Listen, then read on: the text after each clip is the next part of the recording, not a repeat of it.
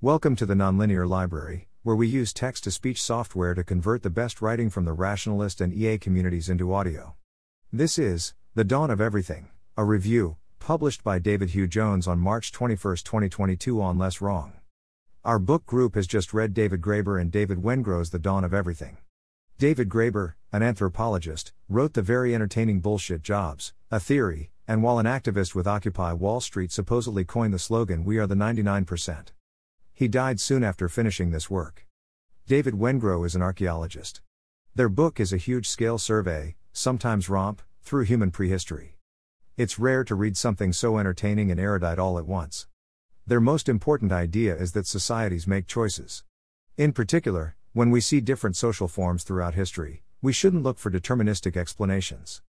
The economic base doesn't determine the political superstructure there's no standard progress from small hunter gatherer bands to stratified agricultural societies to modern states. Instead, people collectively choose how to organize themselves. They argue that modern scholarship has a form of Eurocentric bias. We believe that ideas play a key role in forming modern Western societies, from Enlightenment liberalism, to socialism, fascism, social democracy, neoliberalism. Well, we should extend that compliment to non Western societies too. For example, while Yuval Noah Harari thought of agriculture as immiserizing the population and leading inevitably to inequality, they speak of early agricultural societies as playing with agriculture, trying it out but concerned with its social effects. Or they argue that different Native American societies on the West Coast faced very similar environments, but chose to organize themselves differently, partly because they define themselves in opposition to their neighbors. Californians were modest, industrious Protestants, Northwest Coast fishers were a vainglorious, potlatching aristocracy. A few things to get out of the way. First, almost every reviewer has pointed out that the authors speculate far in advance of the data. True, but I'm inclined to cut them some slack. In one way, Dawn is a response to the emergence of a huge new data source archaeological discoveries in non Western societies. Göbekli Tepe is there, which I had just about heard of, along with many others I hadn't Poverty Point, Mexican megacity Teotihuacan, and early Ukrainian proto cities. When faced with a ton of new data, you need bold new hypotheses to make sense of it.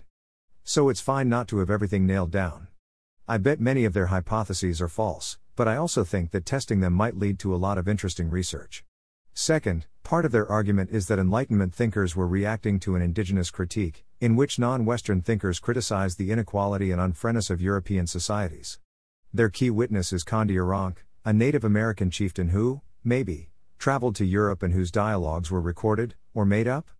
You see the issue here, by a French baron. Kandiaronk sounds cool, but one controversial example doesn't prove an argument. Besides, the debate here is not so important. We already knew that Enlightenment authors were fascinated by non Western societies. Were indigenous people participants in a dialogue, or just objects of study?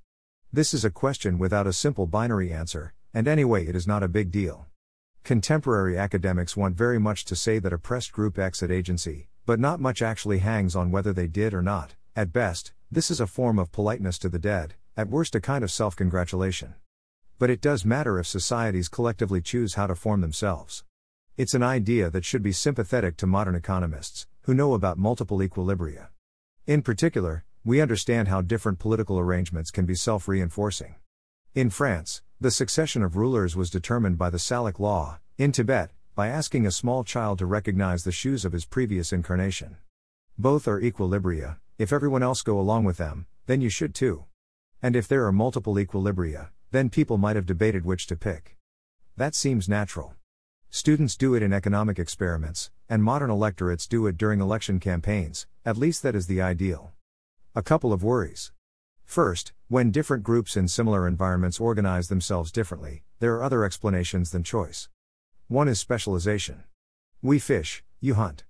Hunting and fishing need some level of group wide coordination. Young people must be taught these skills, hunting is done in groups, and so on. So then different societies specialize, but they needn't consciously decide to. They may just drift down different paths. And trade between the societies would even encourage this. Think about specialization more broadly. Dawn gives several examples of peaceful agriculturalists growing up next to aristocratic mountain bandits. Again, this needn't be out of choice. Economists of anarchy can tell stories where people specialize as either producers, who make valuable goods, or bandits who steal from the producers. The mountain sheep were sweeter, but the valley sheep were fatter, and so we deemed it meeter to carry off the latter. The incentives push different groups to do different things, even though they're in the same environment. Looked at another way, each group is part of the other group's environment. Of course, the long run story is that the bandits settle down, call themselves kings, and become symbiotic with the producers, like bacteria colonizing the human gut. One interpretation of Dawn's evidence is that this process took place very slowly, over thousands of years. A deeper question. My idea of small scale societies was that individually, people think, but collectively, they're bound by tradition. That is, they don't say we are hunter gatherers for reasons X, Y, and Z. Instead, they explain it by myths or stories, or by saying we've always done it this way. Now, this was my very ill informed stereotype, and maybe it's completely wrong. Maybe people in these societies think just as explicitly as modern Westerners about their social arrangements. But a very different anthropological book, Joe Henrich's The Secret of Our Success, contains a story which has become kind of famous the cassava cookery story. Preparing cassava root is hard. It requires numerous non intuitive steps, and if you miss out these steps, you set yourself up for nasty long run outcomes, like chronic cyanide poisoning. The societies which eat cassava know these steps, even though they do not know what cyanide is. They pass down a set of how to traditions. If someone in this society were to say, hey, why are we doing it this way? they would not receive a satisfactory answer. They might even decide, fatally, to skip the pointless steps. As Henrich puts it, traditions let people find solutions to problems which are cognitively opaque, where individual learning does not pay and intuitions are misleading. That seems a good reason why we might not expect traditional societies to think explicitly about their social arrangements, or their cooking arrangements. Or when they did, we might expect them to explicitly valorize tradition, because groups that didn't, wouldn't survive. Before the vast collective infrastructure of modern science, pre modern societies are, if you like, perched on a mountaintop in the darkness. They know that they are safe where they are. They do not know what the effect of a single step will be. Notably, the drive towards traditionalism might grow as societies grow larger. If you have an especially successful and complex social arrangement, which you do not possess explicit causal knowledge about, it becomes especially risky to change it. The higher the mountaintop, the steeper the fall. Interestingly, among the Romans, an Italian tribe who expanded to a world empire, the word new was something close to a swear word. Ex Africa semper aliquid novum, always something new out of Africa, was the opposite of the praise it sounds like today. A last thought is that there's a particular dearth of evidence in the book about how these collective choices are made. There's one, questionably authentic, dialogue among the Tlaxcalteca, who chose to ally with Cortes against the Aztecs. Perhaps a useful strategy would be to look back at the earliest examples of social thought that we do have. Plato, after all, lived in a fairly primitive small society. The Old Testament contains the holy writings of a tribal group, and has plenty of politics and sociology, attacks on place based religion, on sacrifice, on arrogant kings, and on moral decay. The Hindu and Buddhist scriptures also think about social organization. A systematic study of this kind of work might help us to understand how people argued about collective choices in a variety of societies. Anyway, this is a super book.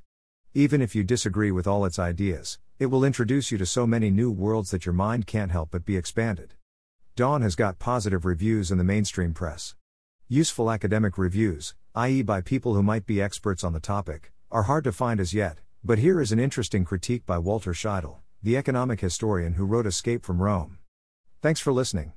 To help us out with the Nonlinear Library or to learn more, please visit nonlinear.org.